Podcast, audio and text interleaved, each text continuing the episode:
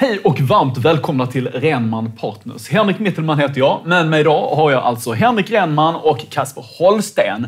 Grattis till en flygande start! Mm. Kan man säga så? Ja, det kan man säga. Eh, Fonden var upp eh, 3,8 procent mätt i kronklassen. Så att vi hade en eh, stark januari. Ja, det får man ju säga. Eh, Då ja, tycker jag att ni som lyssnar och ni som tittar, ni ska komma ihåg att de här pojkarna vill inte prata om index och sånt. Men ett brett hälso och sjukvårdsindex var faktiskt lite ned i januari. det stämmer. Ja. Eh, Och eh, det vi såg var att eh, i marknaden generellt sett så hade vi en rotation ut från defensives, det vill säga healthcare och liknande, in till cykliskt och högtillväxt och eh, mer risktillslag. Så att, eh, det var vad vi, vad vi såg och det gynnade eh, våra biotechbolag och våra högtillväxtbolag. Så att eh, kompositionen Medan läkemedelsbolagen, de stora, gick sämre. Eh, De, ett par av dem gick ner, Ja. tyvärr. Hur ska man karaktärisera den här marknaden, Henrik? Ja, jag älskar den därför att det här innebär att vi börjar tro på framtiden igen. Eh, Vi börjar tro att eh, inflationen eh, kommer att fortsätta ner till en mer normal nivå. Räntorna kommer att pika i år eh, och stabiliseras och kanske ja, gå ner. I alla fall är det möjligt. Eh, och folk börjar se igenom den här lätta eh, lågkonjunkturen, eller vad man ska kalla det för. Det kanske inte blir en lågkonjunktur, men i alla fall är det ju en earnings recession. Alltså att vinsterna kanske inte ökar särskilt mycket i år. I alla fall inte i, alla fall inte i USA. Eh, så- och man, man börjar se igenom det och börjar tänka redan på 2024.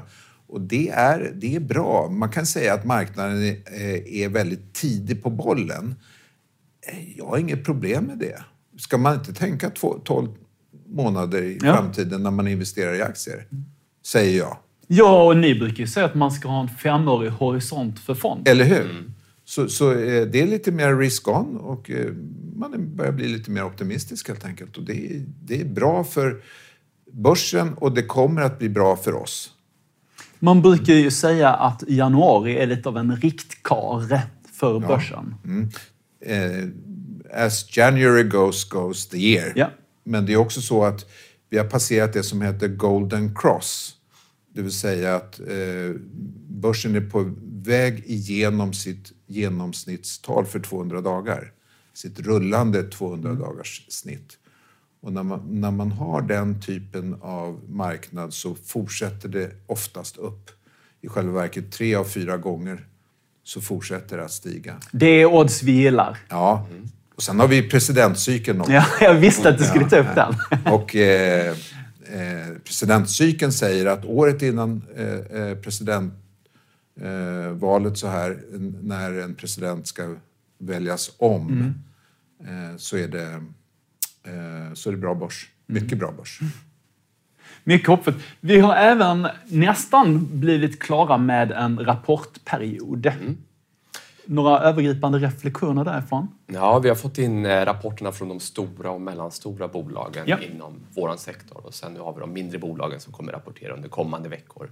Men om vi tittar på en aggregerad nivå så eh, slog faktiskt eh, bolagen på försäljningen med 1 mot hur förväntan var och man slog med hela 8% på vinsten för fjärde kvartalet. Så marginalerna har blivit ännu bättre alltså? Ja, eller de kanske inte var så, så dåliga som man hade befarat Nej. Eh, inför eh, kvartalet. Eh, sen kan man säga att de, de teman som, som vi tog med oss ifrån rapportsäsongen, det är ju då dels vad som händer på personalfrågan då, att det ser bättre ut på sjukhusen, att man får upp produktiviteten på sjukhusen. Och det är någonting som bolagen kommunicerar kommer att förbättras under hela 2023. Så att det är gynnsamt för våra, våra bolag generellt sett, men inte minst inom medicinteknik och på sjukhusen. Sen såg vi också att eh, reopening i Kina eh, ser ut att vara gynnsamt under 2023. Vi ser vissa eh, svårigheter då, då som, som man noterade under, under Q4 och eh, delvis i början av Q1 som man kommunicerar så långt. Eh, så att det, det var, och sen så också givetvis vad som händer på eh, hur budgeterna ser ut på sjukhusen, vilket, vilka ser faktiskt eh, ja, något bättre ut än vad vi trodde för ett kvartal sedan. Så att det, det är gynnsamt för sektorn som, som helhet. Så lite mer av en normalisering Ja, efter absolut. alla dessa problem. Inte minst att eh, personalfrågan på sjukhusen förbättras. För det, Ja, den har ni pratat mycket om. ja, det innebär att antalet operationer kan stiga. Eh, läkemedelsförsäljningen kan öka. Eh, så att, eh, ut, utan vårdpersonal så, så blir det inga bra marknader för oss. Så är det. För vi har ju fått in ett par frågor från en tittare eller lyssnare som funderar lite just på medicinsk teknik, som ju du täcker väldigt mycket. Eh, som ju gick som, ett, eh, som en raket under 2021.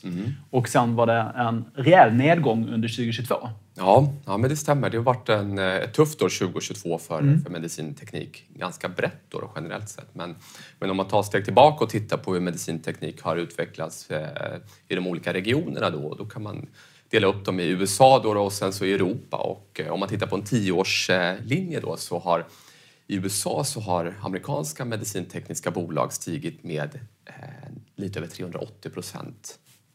Medan i Europa så har europeiska medtechbolag stigit med 65 procent. Så det har varit en stor skillnad mellan de här två olika regionerna. Varför då?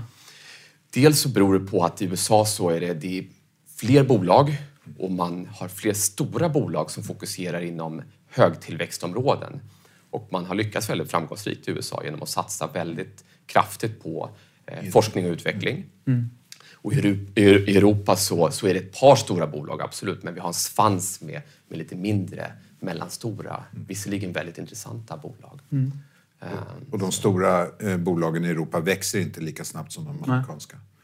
Man kan säga att innovationen ligger i USA. Får man mm, ja, absolut. Det är deppigt för oss europeer.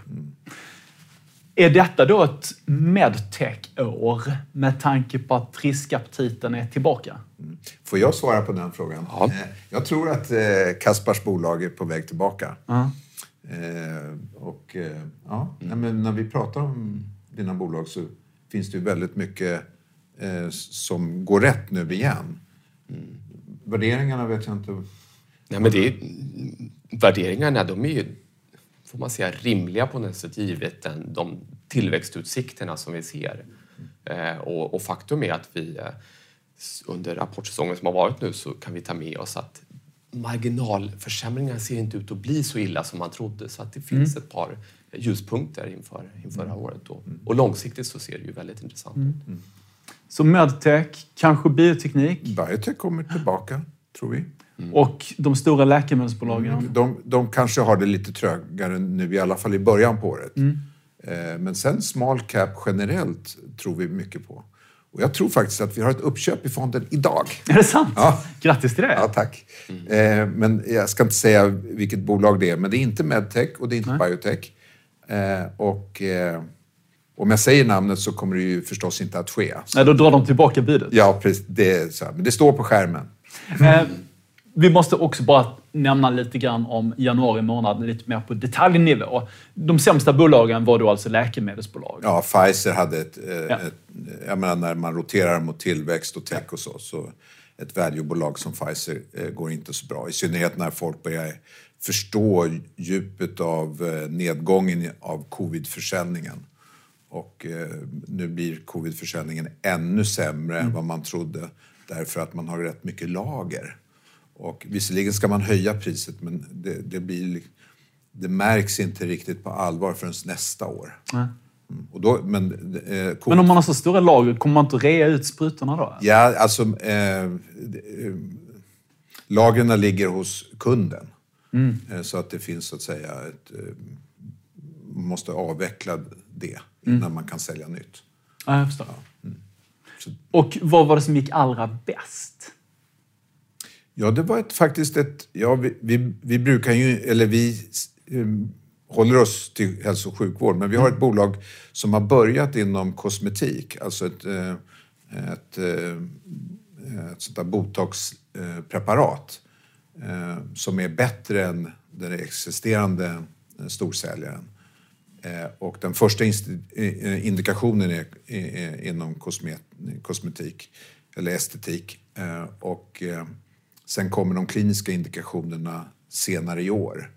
Och, Är det mot migrän och sånt där då också? ja, det är mot alla möjliga. Det finns eh, dussintalet möjliga kliniska indika- indikationer. Och eh, Eh, ja, det, eh, aktien nästan dubblades i januari. Så att, just det. ja, det visar ju också att det finns potential i våra small caps. Ja. Så att, ja, det känns bra. Ni har varit i USA på en stor konferens. Det stämmer.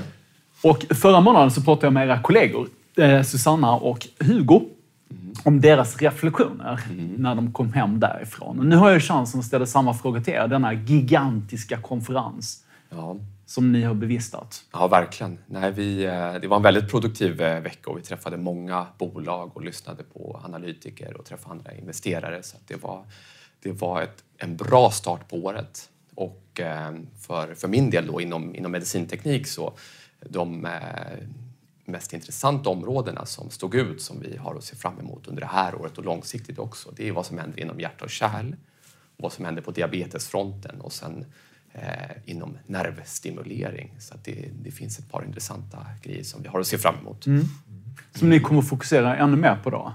Ja, absolut. Eh, precis. Henrik, du har varit på den här konferensen förr. Ja, 30 år. 30 år. Början på 90-talet. Aha. Och eh, konferensen är sig lik. Det är på samma hotell och formatet är mer eller mindre intakt. Eh, Jag kan bara konstatera att för 30 år sedan, då var jag ju yngst där. Det var det inte den här gången. Men, men eh, det är lika roligt Ja. eh, som vanligt. Och det är ju hela tiden nya bolag, så det finns hemskt mycket att gräva i. Mm.